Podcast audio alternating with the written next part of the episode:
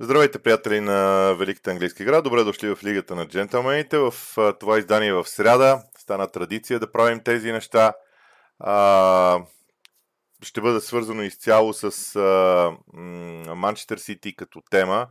Сега, до тук се създава впечатление, че тези епизоди в сряда имам още една минутка преди уречения час 12.15, за да кажа. Създава се впечатление, че сякаш, всяка сряда предаване ще бъде за определен отбор. Така е за сега. Аз нямам нищо против да подкараме и определена тема, а, която обаче не знам как ще се възприеме. А, това е може би нещо, което в бъдеще ще направя. Но всяко нещо с времето си, както сме говорили.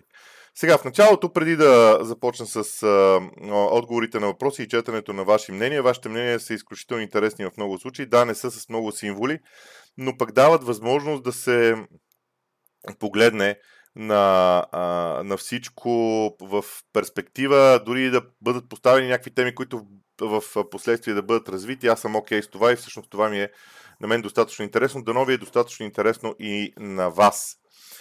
Започвам обаче за Манчестър Сити. Първо, защо а, избрах темата да е Манчестър Сити? Може би това всъщност е много важно, защото забелязвам как а, един резултат или два резултата могат да променят мнението за даден отбор.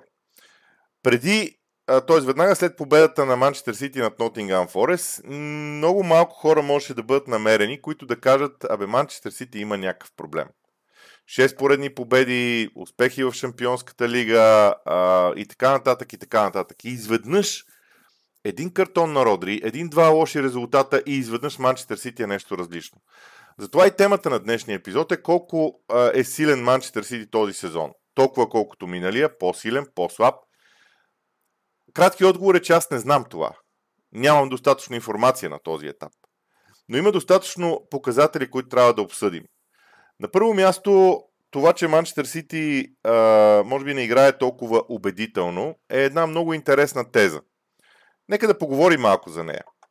Обаче, Обичайният начин за м, унагледяване на качеството на създаване на положенията в днешно време е теорията за очакваните голове. Аз започнах а, много отдавна да я използвам. А, сега, понеже гледам, че е добила страшно много масово, си имам леки притеснения, че се отива в крайност. Но аз също ще използвам това, защото ми се струва доста интересно като модел. Какво имам предвид?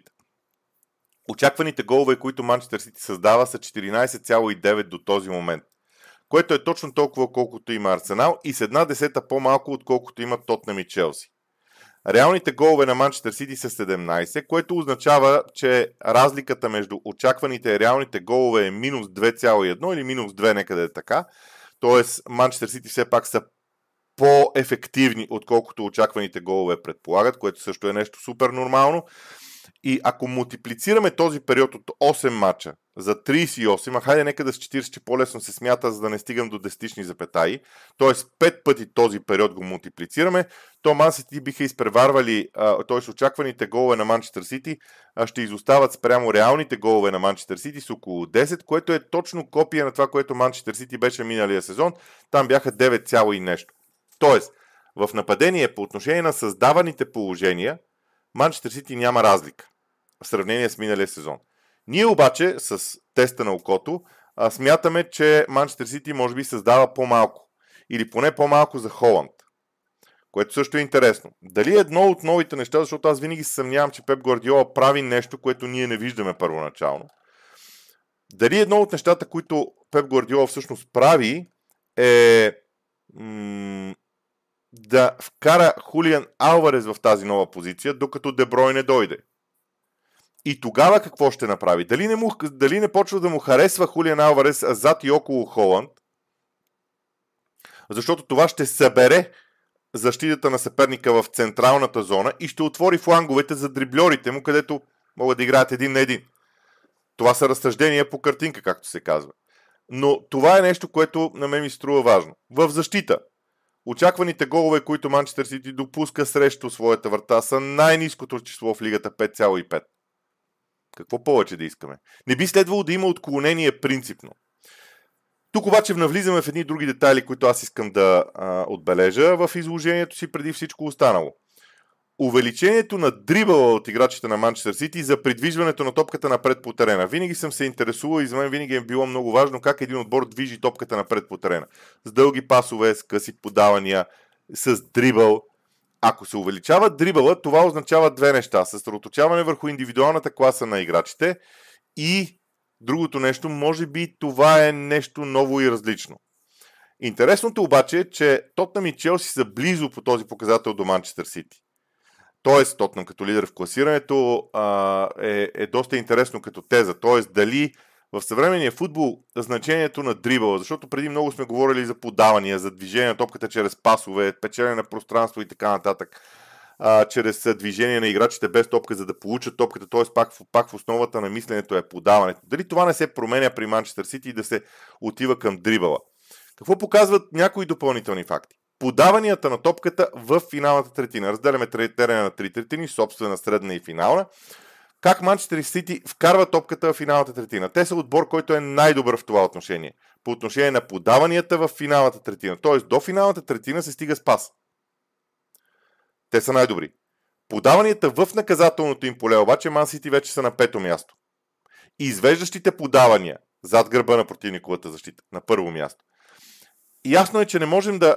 Аз никога не бих извадил един от тези показатели извън контекста. Но когато съберем трите, може би наистина можем да се опитаме да направим извод за това, че в един момент състава на Масити променя играта си. Търси се много силно влияние от фланговете, но, но по различен начин. Много ми е интересно да видя докъде ще доведе всичко това. И когато дръпна мисленето една крачка назад, т.е. как се изграждат атаките, ето ви нещо. Смяна на посоката на атаката е един показател, който изразява подаване, което е поне 40 метра дълго и е горе-долу по широчината на игрището. То е ясно, че не може да бъде абсолютно права линия по широчината на игрището, но лек диагонал по широчината на игрището или чист диагонал по широчината на игрището. Манчестър Сити е, е на 11-то място в лигата. Тоест те много рядко спрямо топ отборите, обръщат топката по начина, по който преди го правеха. Това е интересно за мен. А, защото означава съсредоточаване на действията в една зона. Противника много лесно може да насити тази топка с тази зона с хора и тогава нещата да бъдат различни. Успешни надигравания един на един, водещи до удар на седмо място. Тоест това, което Риад Марес правеше, образно казано. Или дори Джак Грилиш. Окей, Джак Грилиш и Докю сега са в отбора, но все още сякаш няма тази важна ключова роля. Докю започва много често от пейката, особено гостуванията на Манчестър Сити. И защитни действия довели до удар там Манчестър Сити е на 20-то място. Тоест, дали тяхната преса е толкова успешна? Сега, трябва да, разделим, да разделим нещата. Тяхната преса може да е насочена към това да се а, противника да направи грешка да изрита топката напред, а много отбори вече го правят срещу Манчестър Сити. Тоест ние не трябва да вадим един статистически показател извън контекста. Но ако противниковият отбор е, се плаши от преста на Манчестър Сити, тогава в първия възможен момент, когато са затруднени противниците на Манчестър Сити, ще пращат дълго, дълго топката към противниковата половина. Тоест, този показател може да се държи, дължи и на това. Но така или иначе, това са интересни теми, които а, поне аз съм си а, поставил за цел да, следя в играта на Манчестър Сити в развитие, защото ми струва, че при Гвардиола нещата се променят този сезон в посока увеличаване значението на дрибала в действията на отбора му на терена, а не толкова на подаванията. Ще видим. Още две, два фактора искам да споделя. До този момент Манчестър Сити е използвал 20 души в мачовете си пред сезона, една нормална бройка и все пак по-малко от много други отбори. Каква е структурата на състава на Манчестър Сити? Двама вратари, 7 защитника, 6 дефанзивни полузащитника и 6 атакуващи полузащитника, като Хулиан Алварис не е в това число. Ако го прибавим и него, стават 7 атакуващи полузащитника. Тоест, 13 души или 12 души, както искате го разберете, са в тази полузащитна група на състава. Много интересен акцент. Един или двама нападатели, Холанд или Хулиан Алварес, както искате го разберете. Това е много различна структура от обичайното 8-8-4, което е най-класическото, а може би вече не се използва. Вярно е, че Пеп Гвардиола иска да има къс състав, състав с който да не да не работи с страшно много хора, но те в тези 20 души включвам Оскар Боб, който е все пак младеж. Включвам Рико Люис, който м- е нов футболист. Слушам, слуш, а, включвам Калвин Филипс, който след като срещу Арсенал не започна като титуляр при липсата на Родри, не знам кога ще започне титуляр. Това не е, това не е дълъг състав. Да, Кевин Дебройн е включван в тази група също, но това е интересното за мен.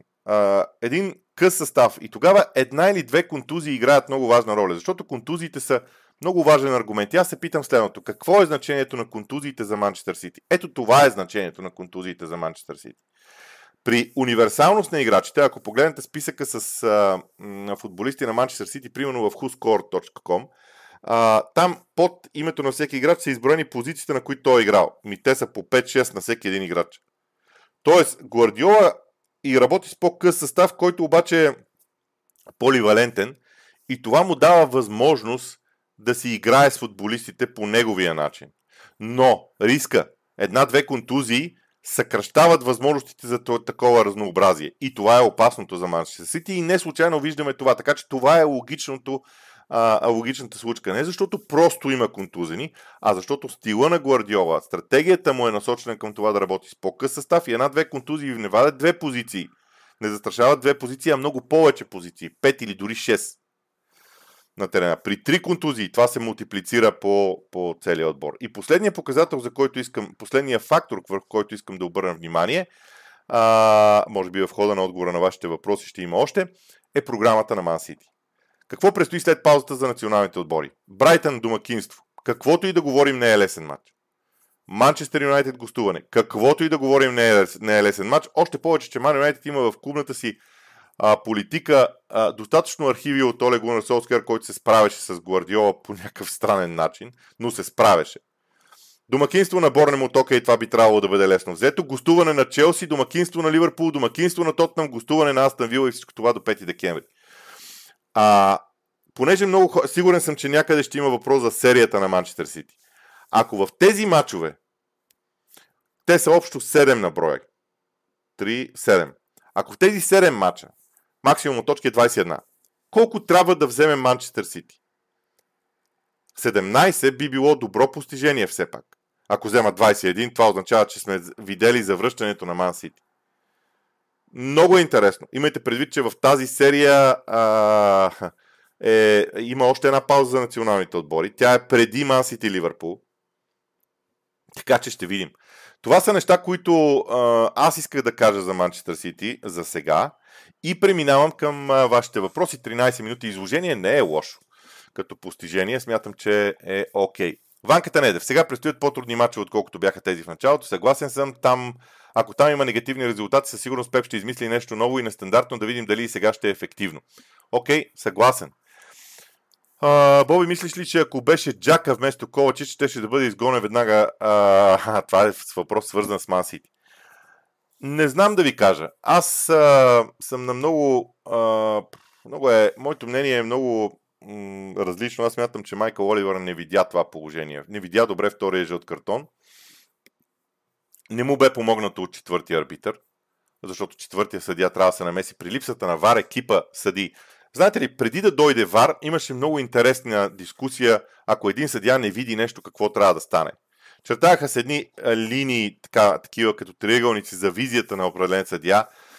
Обсъждаше се движението на съдята по терена, къде трябва да бъде, в коя точка на терена трябва да бъде. И четвъртия съдия има своята роля. А четвъртия съдия имаше перфектна видимост към положението. Можеше да му каже, пич, това е, има предвид, че това е класически жълт картон в моите очи. Окей, главният съдия може да се съгласи, може да не се съгласи. Може да е имало такава комуникация. Аз все още не съм гледал епизода на Майкъл Оуен с Хауърд Уеб, защото а, решил съм на спокойствие да го изгледам, пък вчера бях цял ден на работа, не съм имал а, а, това удоволствие. Но така или иначе беше важно. Нека да не, да не отиваме в посока, ако бил Джака, ако бил Ковачич. А, аз не съм привърженик на, на конспирациите. Георги Найденов. В такова конкурентно първенство няма как един отбор да играе по един и същ начин всеки сезон и да е на върха. Въпросът ми към вас е какво очаквате да промени Пеп, за да се върне на върха? Хубав въпрос. Аз точно цялото ми изложение беше базирано на идеята, че Пеп ще промени нещо. М- може би а, питам се какво би променил.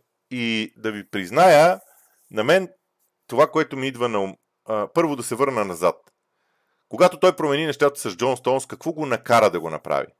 Първо, наличието на достатъчно конкуренция в съответната зона, а, в линията на отбраната и възможността Джон Стоунс някога в играта си да го е правил. Единственият играч, който за мен пасва на това е Хулиан Алварес. Първо, защото Хулиан Алварес дава данни, че това може да бъде неговия сезон. И ролята на човека около Холанд е много важна за мен.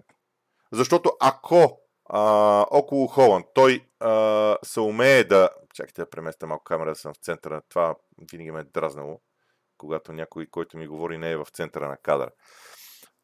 Около Холанд пространствата са за мен ключа. Ясно е, че Холанд ще е, така, бъде пазен от другите отбори. И тогава се отварят пространства около него. Така че това е моето предположение. Ванката не е. В определено обаче се вижда липсата на Деброни и Родри и зимата може да потърсят подобен профил играчи. А, да ви призная, не казвам, че няма да стане, защото това е странно, но аз имам усещането, че Пеп Гвардиола има малко а, по-различно мнение по отношение на трансферите и ги прави по-рядко. Така че аз съм склонен да мисля, че няма да има такъв профил, освен ако ситуацията с Калвин Филипс не ескалира и той не иска задължително да си, да си тръгне. Борис Борисов. За Сити преди предния сезон си мислех, че с Ливърпул ще имат затруднения, но може би Холанд бе причината да се замаже временно проблема. Сега отборите ще са с една идея по-подготвени. И това до някъде е вярно, защото вече всички знаят какво оръжие е Холанд, макар че той отново има 8 гола или колко има до сега през сезона, така че колко да е голям проблем, ако за 8 мача във Висшата лига или айде нека да са във всички турнири 11 май мачовете на Масите, един в купата на лигата и два в Шампионската лига. Ако за 11 мача той има 8 гола, като дори не знам дали е играл във всичките 11, нещата биха били интересни. Левскарчето 27-95 смяташе, че Ковачич не се вписва в този тим на Пеп, аз поне имам такова усещане. А, Ковачич първо беше взет за втора опция. М- така че може би на него дори не му трябва да се вписва толкова много, колкото да, да допринася, когато Родри липсва. За това е взет, според мен. Така мисля. Ще видим. А, аз по-скоро смятам, че играта на Ковачич не е това, което беше или трябва да бъде. Така, 123 души ни гледат. Съветвам ви да се абонирате за канала, защото не знам по какъв начин стигате до тези лайфове, но най-лесният начин е да се абонирате за канала, защото да ви излиза съобщение, когато има подобни а, лайфове в, а, м, така, в нашата програма. А, Омега Интериер отново. Отборите се научиха как да спират Холан и както ти, а, както казваш, ти остава много място с другите футболисти а, на Сити, но не мислиш ли, че липсата на Гюндоган се усеща най-вече с тези влизания от втора позиция. Точно заради това ми се струва, че Хулиан Алварес е, е, е, е, е темата, която няма как да не, да не влезе в, а, а, в разговора. Просто Хулиан Алварес е човека, който може да прави тези влизания от втора позиция. Тони Радев. А, първи въпрос. Според вас ще бъдат ли... Всъщност, извинявам се. Здравейте, господин Борисов и всички в чата. Обращението е към всички в чата, така че това е нещо хубаво. Според вас ще бъдат ли наказани по някакъв начин Манчестър Сити заради обвиненията в финансови измами, които имат и как ако това се случи? Според мен ще има наказание, гарантирам го. Какво ще бъде, не мога да кажа, но вижте ли от организациите, които действат по-бавно и по-мудно, това е така, но а, при тях резултата в повечето случаи според мен е сигурен. Така че аз вярвам, че наказание ще има. Какво ще бъде, не мога да кажа. Тони Радев, влияят ли по някакъв начин тези обвинения в измами в решението на Пеп Гвардиола за нов договор? не мога да кажа. Първо, индикациите за новия договор на Пеп са, че той няма да го поднови, но не заради това. А по-скоро заради себе си. А, вижте, да приемем, че Пеп Гвардиола ще изпълни договора си до 2025 година, което май по мои сметки означава 9 години в Ман Сити. Това е много време за, за съвременния футбол. Много време. А при положение, че Пеп Гвардиола не е емоционално свързан с Ман Сити, каквото и да говорим. Примерно един Артета е бивш капитан на Арсенал. А, да речем, Клоп по някакъв начин емоционално е свързан с Ливърпул, защото, макар че Ливърпул също би трябвало да му е чуш, но той изгради Ливърпул в този му вид. Докато при Пеп Гвардиола това е по-скоро имам усещането за корпорацията, а, отколкото за нещо друго различно. Но аз не вярвам тези обвинения да окажат влияние върху договор, договора на Пеп Гвардиола. Втори въпрос на Левскарчето. Защо Калвин Филипс е в Немило? Знаеш ли нещо повече? Там интересен казус не се вписва плановете на Пеп, като че ли. Никой не знае а, пълните подробности, но понякога а, просто характера на даден футболист не пасва. Колкото и да бъде проучван предварително преди трансфера, характера не пасва. И аз мога да кажа, че според мен е това. Не е нещо друго. Това е характера някакси просто ми се струва, че може би действия, може би работа на тренировъчния терен, но не мисля, че аз съм стигал до някаква информация, която да бъде а, достатъчно адекватна, че да я цитирам по, аз. Звездомир Троев, според теб стила на Тенхак клати ли се? Това е въпрос за Манчестър Юнайтед. Темата е изцяло Манчестър Сити. А, Васил Дечев. Господин Борисов, дали Холанд не трябва да седне един матч на пейката и Алварес да играе типичен номер 9? Хубав въпрос, обаче ние сигурни ли сме, че проблема е в Холанд? Формално погледнато, матча с, с Арсенал много хора ще кажат, че е доказателство за това. Обаче, дали наистина е така? Защото може би Гвардиола калкулира това, че Холанд играе по-малко с топката, за да даде възможност на другите му играчи да играят повече с топката. И аз се питам наистина това, дали Холанд е не примамката, която да отваря пространства повече и да играе по-малко с топката, като се разчита, че на него не му трябва да играе много с топката, на него му трябва 20 докосвания за 2 гола, примерно. Куцо Кьорово Баце. Поздрави, аз бях един от първите, който каза, че преди сезон че ще има проблеми. Смятам, че те първо започват проблемите. Съгласен си с мен? Не знам. А, не мога да кажа. Факт е, че а, тази програма, за която аз говорих в изложението си, е доста добър.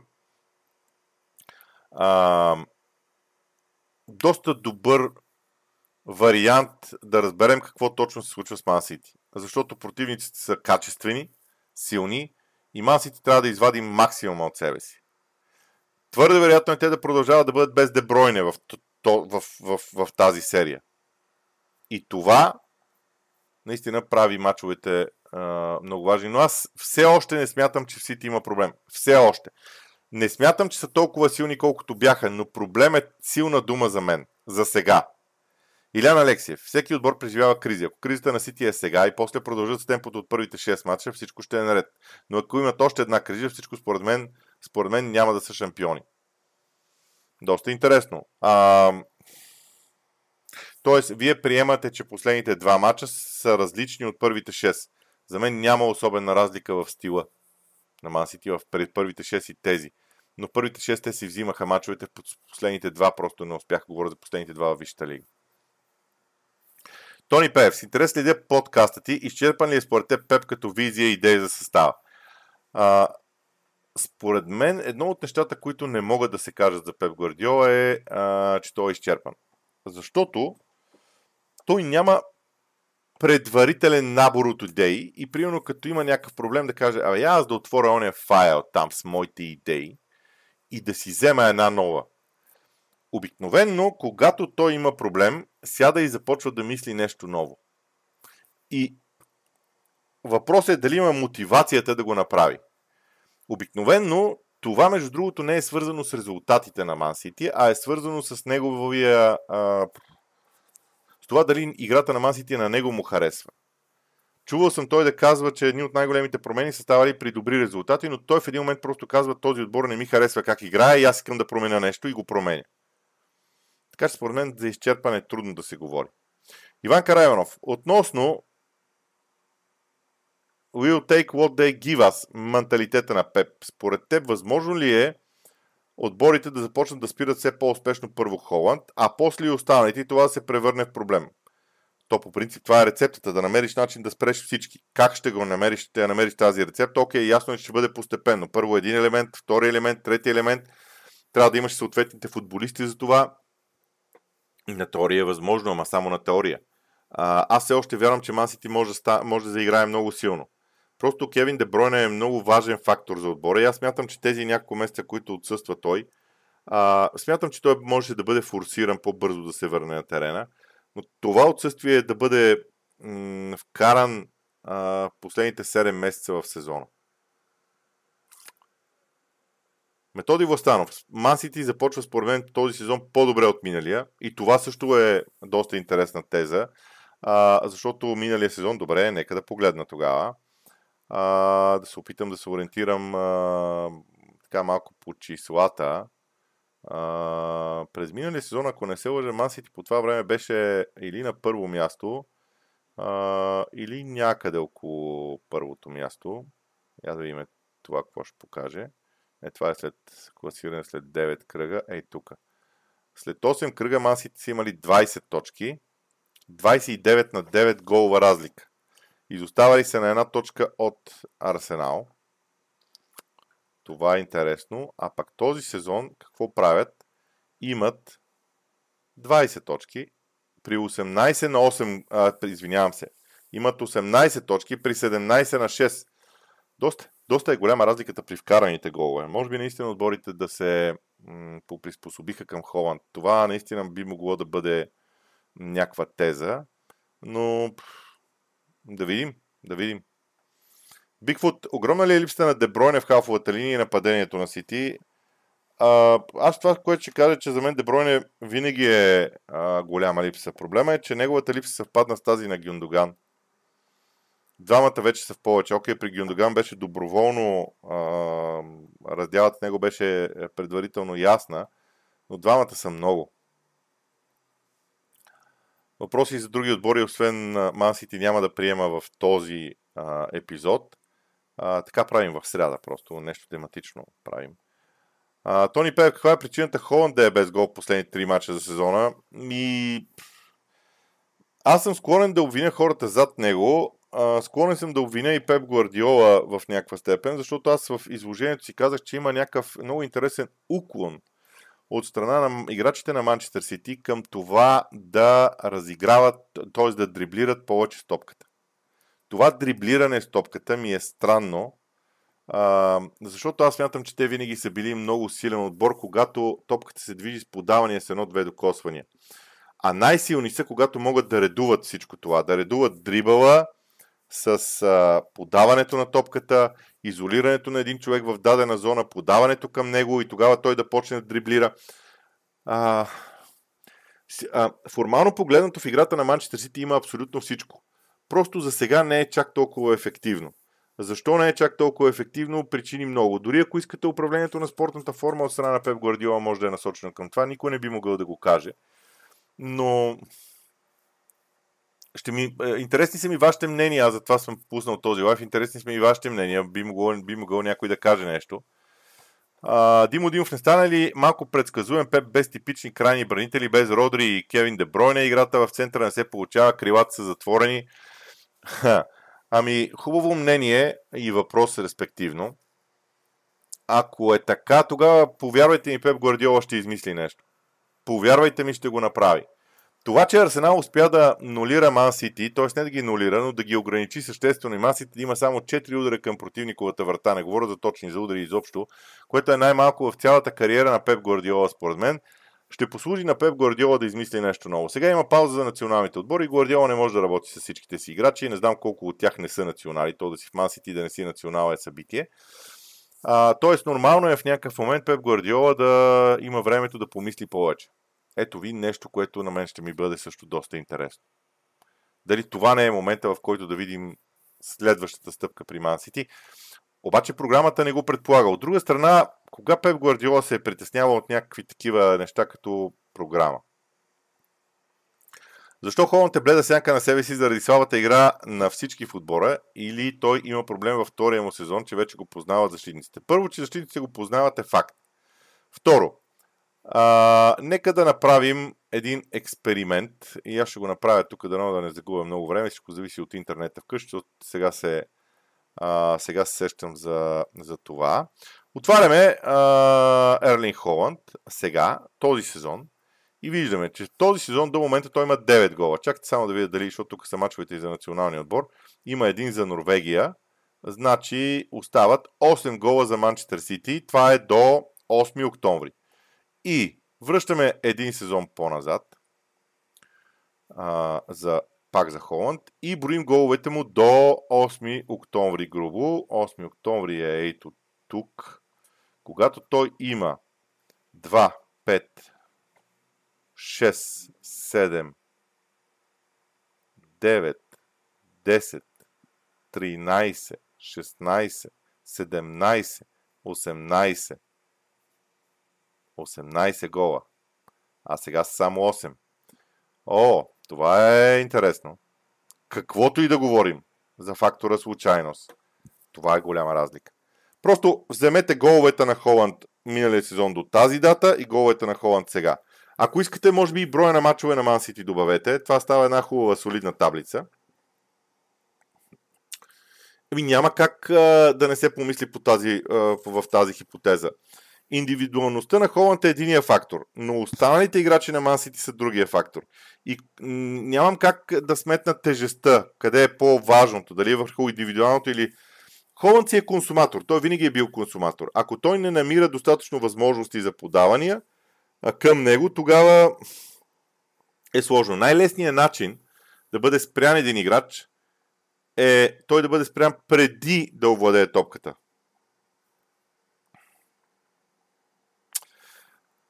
Не, не, на Ванката Недев. Дали е по-силен или не, не знам, но е по-предвидим. С това съм съгласен. И това може би е нещо, върху което Пел Гвардиол ще трябва да помисли. Светомир Йото. Възможно ли е цялата ситуация около мача на Пул срещу Спърс да е повлияла при решението като картони на Ковачич и Бруно Гимараеш? Това няма общо с Мансити. Извинявам се. А, кога очаквате да е силната серия на Мансити, която обикновено правят всеки сезон? Не знам. Много ми е сложно а, това. Бих могъл да експериментирам и да потърся, да речем, ето, миналия сезон, поглеждам към Ман Сити, силната им поредица от матчове е от 12 февруари до 14 май. Окей. Okay. Връщаме един сезон назад, че е по-лесно да работим с практически, както се казва, с практически упражнения. Силната им серия, то тук целият сезон е силен, но силната им серия от 6 ноември до 12 февруари, когато вече а, са еднолично на върха. Още един сезон назад, а, в третия сезон шампионски назад, а, силната им серия започва някъде от 28 ноември и е до 2 март. Ми, а, на базата на емпирични изслед... изследвания, извинявам се, а, за това, че се усмихнах, но ноември трябва да бъде. И пасва много силно, защото ако ти минеш през тези директни съперници в... А, защото повечето и Брайтън, и Астън Вила, и Ливърпул, а, кой беше друг в програмата, аз май имам все още отворена, мога да я погледна. Ман Юнайтед, Челси, това са качествени отбори. Окей, okay. ако минеш през тях успешно, всичко след това изглежда малко по-различно, защото в а, програмата им. Ще видим, ще видим. Много, интересен, много интересен период, защото след това някъде до края на февруари е единственият им двубой с а, а, два са тежките двубои, които виждам. Един е с Евертън Гост, другия е с Ньюкасъл Гост. Другите са предвидими а, матчове, не си кой знае колко леки, но са предвидими. Така че да, следващата серия тук до средата на декември е хубава за Мансити без никакво съмнение. Добре. А, вървим към някакви изводи тук, според мен, като ги говорим тези неща. А, Асен Милушев, според мен дори с контузията на Кевин Дебройн, ако Гюндоган беше останал, Сити нямаше да има този проблем. Няма е тази креативност и дълбоките пасове зад гърба на защитата. Да, а, няма ги...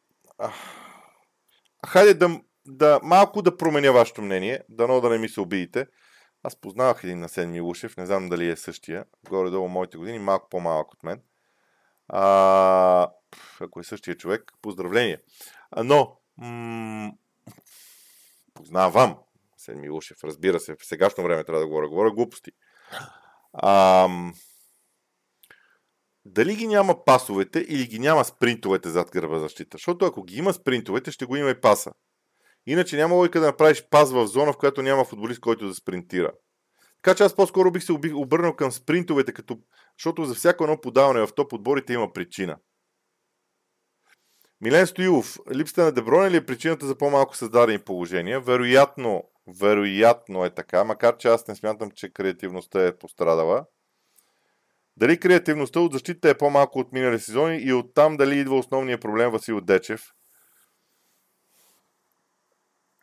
Какво имате предвид под креативност от защита? Примерно крайните бранители, какво са подавали или пък Джон Стоунс.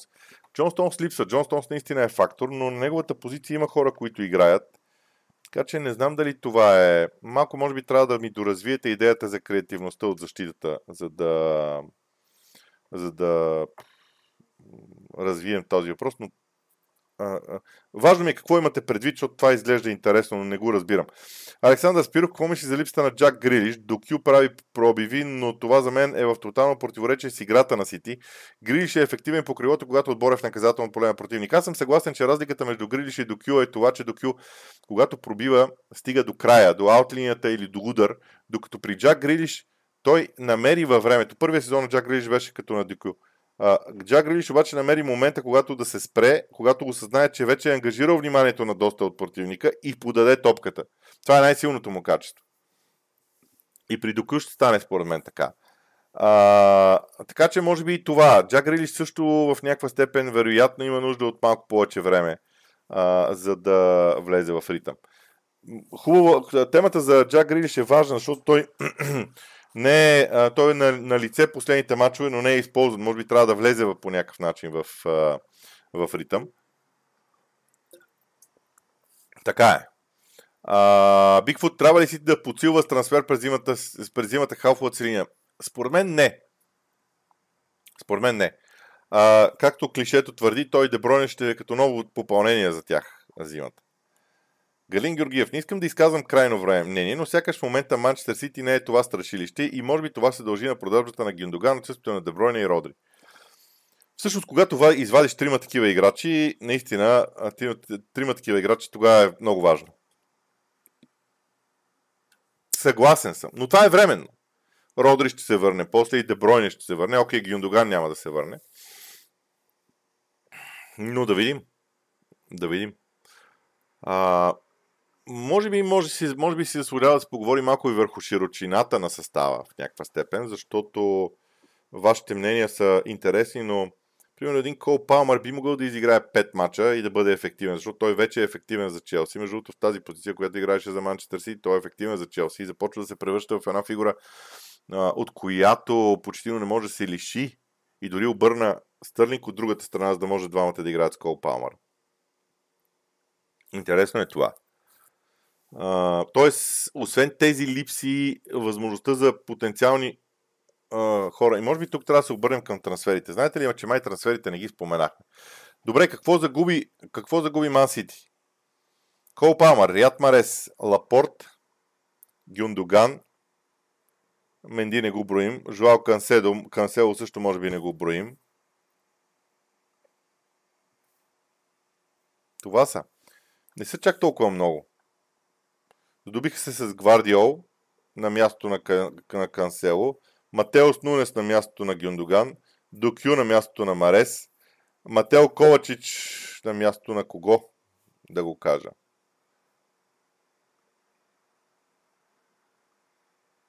Хм, да.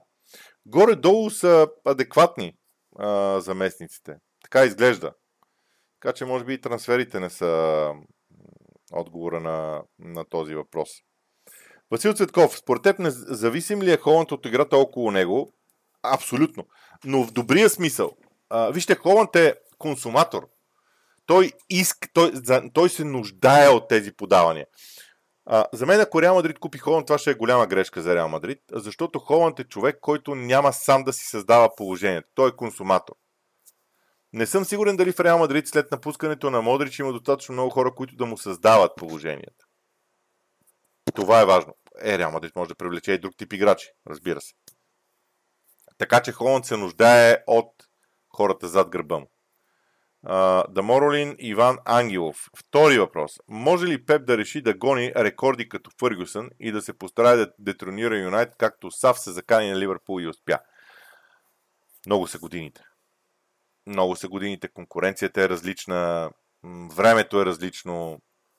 Според мен не. Според мен не. Веселин Светославов. Според мен отборите започнаха да се нагаждат на тактиката на Пеп и тук идва въпроса. С какво може за пореден път да ни изненада и къде ще е основната промяна? Два пъти говорих по този въпрос в изложението. Молбата ми е да го чуете, за да не го повтарям. А, второ, как, на какво се дължат слабото представяне на Фолден? В първия мач като заместник на Кевин Дебройне беше почти перфектен, а после изчезна. Също така и Джак Грилиш. Ето това е хубав въпрос за Фил Фолден, защото аз също бях много впечатлен от първия мач, след като м- изчезна, как Кевин Дебройне се контузи. Не знам какво стана. Може би Фолен, може би нещо друго, може би състоянието му, физическото му състояние, нямам никаква идея. М- никаква идея. Но може би в някакъв момент ще се върнат към доброто си представяне. Обикновенно става така. А... Неко Балджиев, как би сравнил състоянието на Сити, когато Пеп се захвана с тях? Спрямо, например, Артета с Арсенал, Колп с Ливърпул, Анш с Тотнам, Тенхак с Юнайтед. Е, няма съмнение, че Ман Сити бе в най-доброто състояние, а, когато Пеп се захвана с а, отбора, но и при него промените бяха много. Страшно много. А, много ни разгледа и вече започнаха да излизат манкачите, манкачите, но ние трябва да ти благодарим за всичко, което правиш. А който има забележки или нещо не му хареса да си търси друго съдържание, но няма да намери. Благодарим за всичко, което правиш. Манкачи в смисъл. Вижте, много е простичко всичко. Ако някой иска да гледа, да гледа. Ако някой не иска да гледа, да не гледа. Нямам претенции за това. Който както, както иска. Истината е, че аз правя всичко така, както го чувствам. И винаги съм смятал, че ако влагаш цялото си сърце в едно нещо, е, е достатъчно. Веселин Ситослав, дали можем да кажем, че има синдром на защитата на Тревела? Всъщност способен ли е а, за Тревел или може да са без трофеи, ако завършат без... Е, чакайте, много е рано за това с, да, да, да, да, да, да вървим. Аз мятам, че не купите ще определят а, това, което Пеп Гвардиола мисли за отбора си. Така съм свикнал да мисля за него. Той е човек, който разсъждава за футбола като за игра. Като за играта, а не като за крайния продукт. И поради тази причина ми се струва, че ще трябва да ще трябва да се случат нещата по друг начин. Владимир Ангел, поздравления за активността. Време ли е Сити да търсят дългосрочен заместник на Кевин Дебройне и има ли футболист в момента, който може да влезе в неговите обувки за отбора? Да, Сити трябва да търсят такъв дългосрочен заместник. Аз мисля, че го имат в лицето на Фил Фоден. Ам...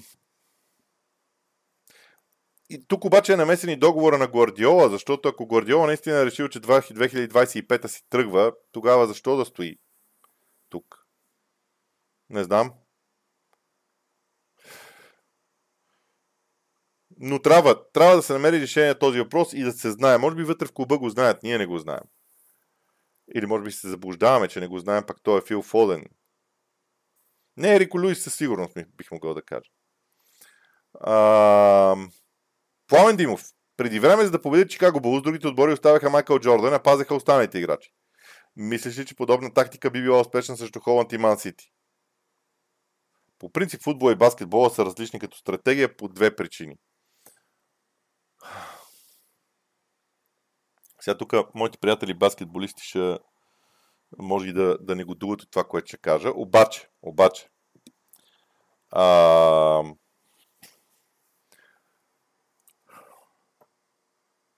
дали в баскетбола се вкарват средно 80-100 точки. Тоест там количеството, т.е. там не можеш да ограничиш вкарването. И ясно е, че ще се вкарва. Точки ще има. И ти просто казваш, окей, нека това да вкарва, не ме интересува. В футбола не е така.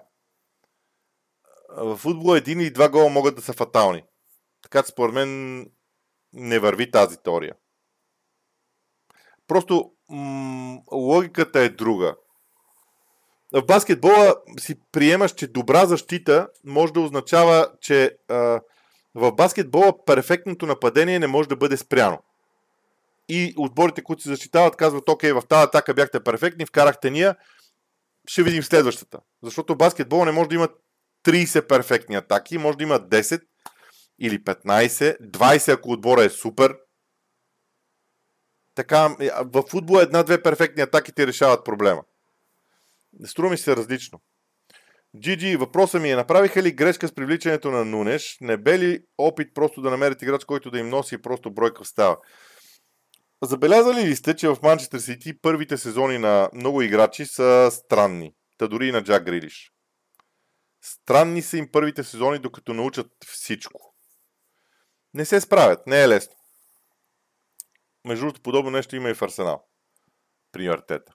Просто е очевидно, очевидно се променя страшно много а, погледа върху играта в един момент. Така ми се струва. Така ми се струва. В един момент. М- така че не мога да кажа, че е грешка, докато не мине втория му сезон. Съжалявам, но практиката ме е научила на това. За масите специално. А, не мога да прочета това име. Поздравление за труда и опоритостта. Изненада и трансфера на Кол Палмър при положение, че след ясната контузия на Деброне няма толкова много опции. Ами, Пеп Гвардиола има едно лошо качество. Той е малко и, малко и над. Аз между другото харесвам това в него. А, даже едно от най-хубавите неща, най-хубавите неща според мен е ината в него. А, ината да кажа, че ако някой се е замислил за друго място, в което да играе, да, да отива. Да отива. Колкото и трудности да има, той иска да има играчи, които харесват Ман Сити. Така че това е окей. Okay. Владимир Ангелов, втори въпрос. Мислиш ли, че имайки Холанд на позицията централен нападател, на Пеп ще му бъде още по-трудно да измисли нещо революционно и различно, с което да изненада отново другите менеджери? Ако разбирам на Владо Ангелов а, въпроса, ако разбирам Владо Ангелов въпроса като подтекст, Пеп Гвардиола обикновено измисля някакви революционни неща и промените са му много по терена. А при Холанд, който е константа, е трудно да бъде измислено нещо друго. Вероятно, ама според мен всичко е, според мен темата на мислене е пространството зад и около Холанд. Една дъга. С ради... Ако Холанд е в центъра на един полукръг и този полукръг е с радиус, колко да я речем, ако Холанд е в центъра на атаката и до тъча има нали, при 68 метра цяла широчина на терена, 34 Холанд е в центъра, един полукръг с 34 метра, а, а, пространството назад от Холанд на 34 метра стига до централната линия. В тая зона, в този полукръг, трябва да се измисли нещо. Така, Ангел Чурбаджайков. Смяташ ли, че има един а, вид насищане на трофея от Сити, подновяване на състава, отделно и научаване и нагаждане от останалите отбори? Да, е, и това е голям плюс а, за Арсенал за титлата а, че има нагаждане спрямо Ман Сити, подновяване на състава, т.е. нови хора, които трябва да научат а, деталите около играта. Абсолютно съм съгласен. Но това е процес, който в миналото Пеп Гвардиола е правил. И го е правил успешно. Между другото, аз трябва да се върна, а, е, планирам да го направя в някакъв момент и може би дори да разговарям с някой, който помни добре сезона на Ман Сити, когато Ливърпул стана шампион да се върнем към този сезон. Какво стана тогава? А, ако искате някой от вас го да го направи и после да изкаже мнение, но за мен това е много ключово. Дали няма има, дали цикличността при Пеп Гвардиола не е на 3 сезона? Александър Спиров. А, тази липса на обращение, обръщане на играта, което каза, че липсва от миналия сезон, съсредоточаване в една зона на игра сега, не го ли правеше точно Джак Гридиш? Ами да, обаче, ако Джак Ридиш го прави, а останалите не го правят, това носи разнообразие. Когато всички правят едно и също нещо, то това е като онази фраза за мисленето. Нали? Ако всички мислят по един начин, значи никой не мисли.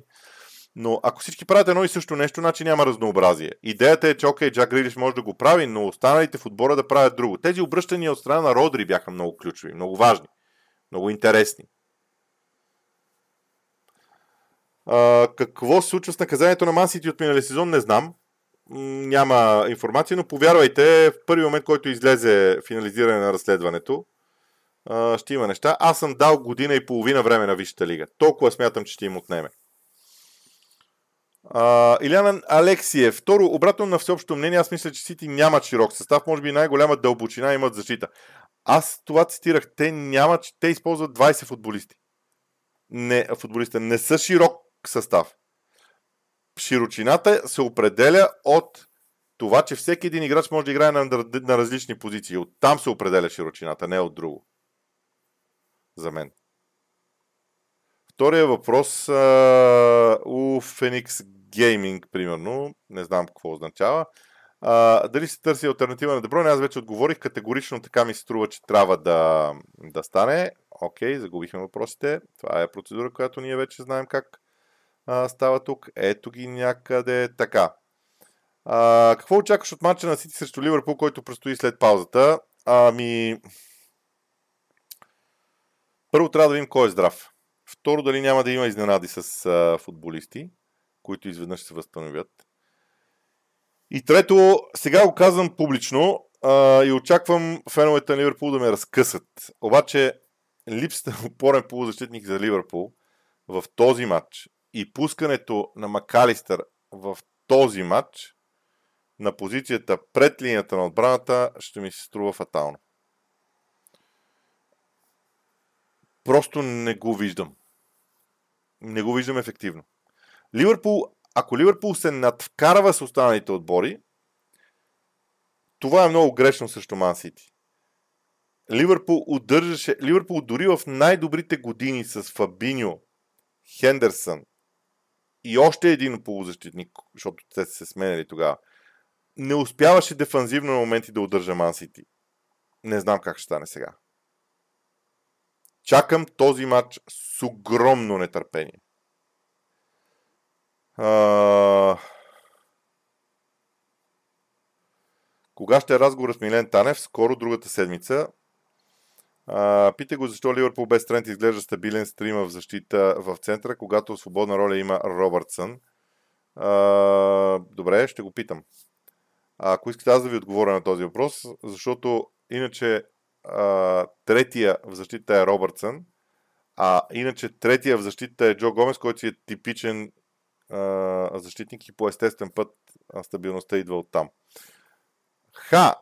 Това сега сме, а, ме кара да се замислям дали също Ливърпул Клоп няма да ползва тренд като типичен полузащитник и си пусне Джо Гомес крайен бранител класически.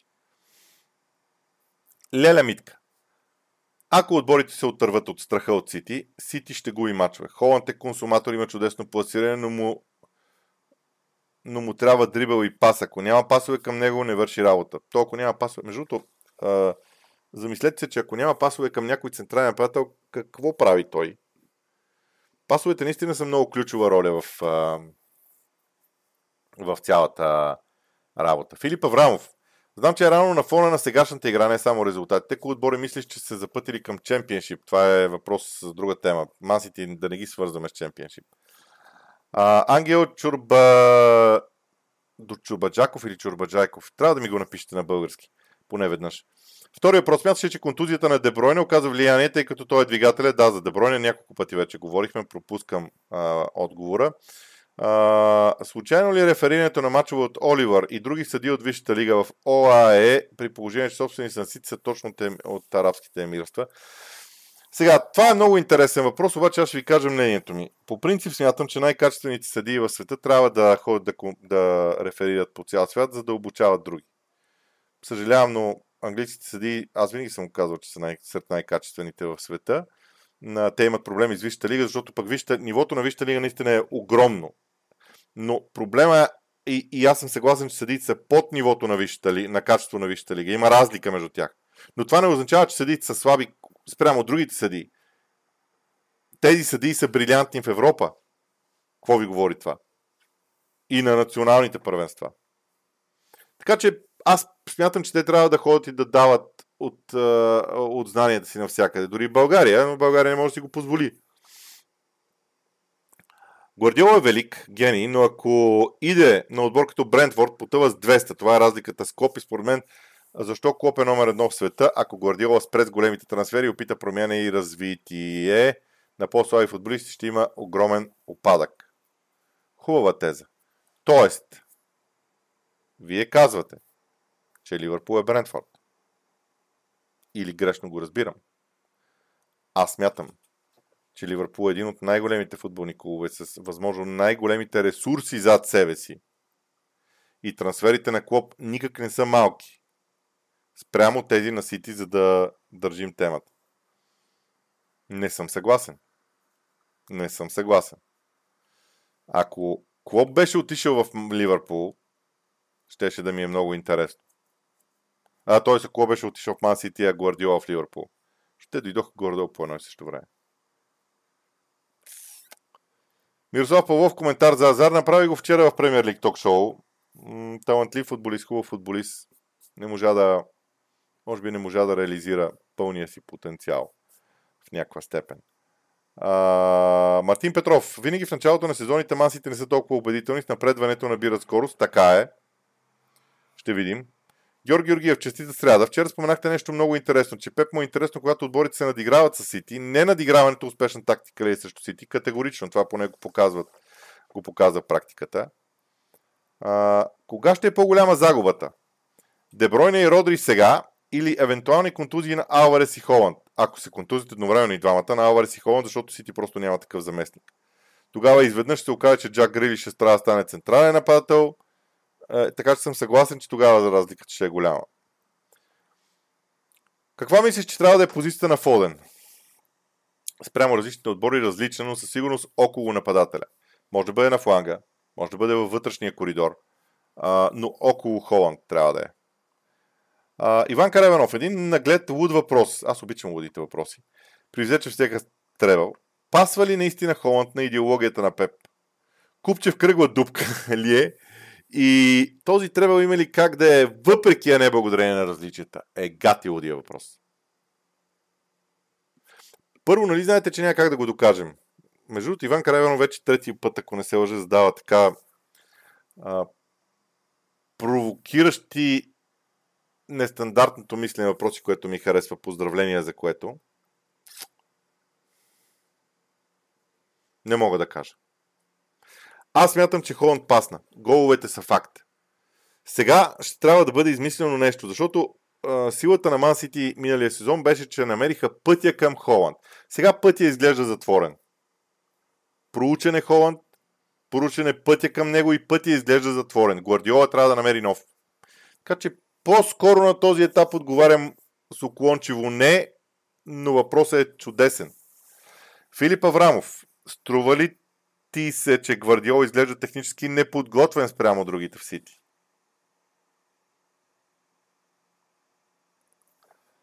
не. Не. А... Не, не ми се струва неподготвен. Красимир Делчев. Най-накрая успях да се включа. Поздрави за вас. Извинявайте, трябва да свали слушалките, за да не ви причина проблем. Съжалявам. Мисля, че това беше най-доброто, което можех да покажа. Страхувам се да изключа микрофона и после да го включа, че това със звука направо е като, това е като някакъв такъв страх в главата ми. Красимир Делчев, поздрави от дъждовен Ливърпул. Имам толкова много въпроси за Ливърпул. Та на въпроса, кой според теб ще бъде наследник на Пеп след края на договора му. Никаква идея нямам. Никаква идея нямам. Може би трябва да има първо отговор на въпроса дали Пеп наистина 25-та година се тръгва, защото той ще изкара договора си. И след това кой ще му е наследник. Аз не бих изключил Чаби Алонсо. Макар, че за мен Чаби Алонсо толкова пасва на Ливърпул, че не знам. Ама да видим. Наги Осман също е доста интересен. Като профил. Димитър Колев 21. Дали след Пеп Масити ще изпадне в криза, докато се намери следващия треньор за тях? Поздрави. Всички започнаха да мислят за времето след Пеп Гордиола. Защо бе хора? Чакайте малко, той не си е тръгнал. Хм. Да видим. Сити са зад Ливърпул Арсенал тази година. Да видим. Мислиш ли, че Сити са още фаворит за титлата предвид контузиите и слабата игра, която показват? Аз не съм казвал, че Сити е фаворит за титлата категорично. Казвал съм, че са един от фаворитите за титлата. Да, един от фаворитите на титлата продължават, за титлата продължават да бъдат. Ники Николов, БГ. Кевин Деброни роди ли са причината Холанд да не е в добра форма? Това го говорихме няколко пъти. Димитър Колев 21. Втори въпрос. Холанд ли е дупка или другите отбори се научиха да играят срещу него? И за това го говорихме. По-скоро пътя към Холанд е отрязан. За Джуд Белинга въпроса не е за тук, както се казва. М- добре. А... Веселин Светослав. Почвам да навлизам в рамките на теориите конспирацията, но дали след края на Пеп Сити няма да търсят и края на Сити, защото масово ще търсят други трансфери и Сити ще остане оглозган. А, а дали пък в Сити няма да променят много неща? Тоест, да не търсят същия тип менеджер, да търсят различен. Примерно, ако след Сити вземе, след Пеп вземеш Клоп в кавички, не точно Клоп, да не ме разберете погрешно, такъв тип менеджер, Еди Хал, примерно, или някой такъв, дали няма това да даде стимул на играчите? Аз първо Донче Боби, какво смяташ, че ще е новото различно тактическо решение на Гвардиола? вече говорихме с Хулиан Алварес е свързано то. Веселин Светославов, да поговорим малко за Едерсон, дали и там не трябва да се търси заместник. Не, честно казано, там ми се струват нещата доста изчистени. А, почти във всяко едно отношение. А, Слав Танкишев. Могат ли Тотън да повторят второто си място в сезон 16-17? Могат, защо да не могат? Много, около Тотън има много неща. Ох, аз отговорих интуитивно, а, а темата е Ман Сити. И по уточнение веднага след това. Въпрос ми няма общо с Сити, това ще го перифразирам. Могат ли Сити да се преборят с Тоттам, ако и двата отбора запазят формата си? Поздравления за креативността. А, поздравления за креативността. Наистина. Ангел Чурбаджаков, а, както спомена тежката серия, която предстои на Сити при вариант, в който те допуснат значителни загуби на точки в тези мачове, ще се хвърлят Шампионската лига и първенството. Не, аз не смятам, че ще има приоритет, но ако значителни загуби, т.е. примерно вземат 12 точки от 21, или 10 от 21 от тези мачове, за които споменах, което е страшно голям провал за Сити би бил, тогава смятам, че Гвардиола ще подпише нов договор и ще каже аз ли не мога? Ето сега ще видите за какво става дума. Ако е гадно, защото ако те нямат тия точки, Гвардиола ще подпише още нов договор. Ако пък имат, ако са перфектни от 25-та година, ще е сложно, не знам. Владимир Ангелов, по мой спомени, 19-20 беше адски непостоянен за отбора и в частност защита. Имаха много контузии. Давид Силва беше най-важният играч при задържането на топката и липсата му се усеща. Тогава беше и първата година на играч като Родри и Марес, ако не се лъжи и Кансело. Тези тримата бяха в основата на последващите успехи през годините. Много е комплексно, наистина. Така е, много е комплексно. Но трябва да се погледне по-внимателно онзи а, сезон. А, Филип Аврамов, последно как, обясня, как обясняваш това, че Аканджи не игра срещу Арсенал и според теб как решава Гвардиола кого да остави в тези матчове? Какво толкова различно вижда от тях? Не мога да кажа. А, аз мятам, че а, Гвардиола беше убеден, че, убеден, че Арсенал ще играе с фалшива деветка и искаше а, а, да има по-бързи футболисти. А, защото Аканджи не е толкова бърз. Аканджи е много силен физически, но не е толкова бърз и включването на, на Нейта Наке в центъра беше в тази връзка, поне според мен. Сега, мина един час вече, аз обаче виждам, че тук има един-два въпроса до края, така че ще се опитам да, да отговоря на тях. А, а, на Александър Пейчев за Деброй не говорихме много. А, Веселин директно, си, директно го казвам, Пепси, директно го казвам, Пепси тръгва още след този сезон но когато напусне Сити, дали ще впусне в треньор а, за национален отбор или ще поеме посока Саудитска Арабия или ще прекрати. Аз смятам, че ако Пеп напусне, ще остане една година да почива. А, Иван Карайванов, последно извинявам се, че не е по темата. Фен на Ливърпул съм, но искам да защитя Ерик Тенхак в случая с Каземиро. Човека просто имаше преди, че е искал бол плейнг играч в дадения състав. Това е друга тема. Не мога да прочета името на човек, който задава въпроса усеща се период на Гвардиола, който напомня за последния му сезон в Барселона. Изведнъж всички се наготиха към играта и системата му и той нямаше план Б. Мисля, че има нещо подобно. А дали няма всъщност план Б? Дали няма план Б? Хм. Добре, ами до тук с а, въпросите. А, надявам се, че беше интересно на всички. На мен със сигурност ми беше 166 души са ни гледали за лайв в среда. Не е чак толкова лошо постижение. Представям се, ако направя лайв за Ливърпул, колко хора ще искат да, да говорят. Така че благодаря ви за интереса. Предупреждавам, следващия лайв ще бъде в петък, чак в, вторник, в четвъртък ще пропусна. Тогава обикновено ден за прогнози. Какво да прогнозираме сега, като няма клубен футбол от мен. Довиждане.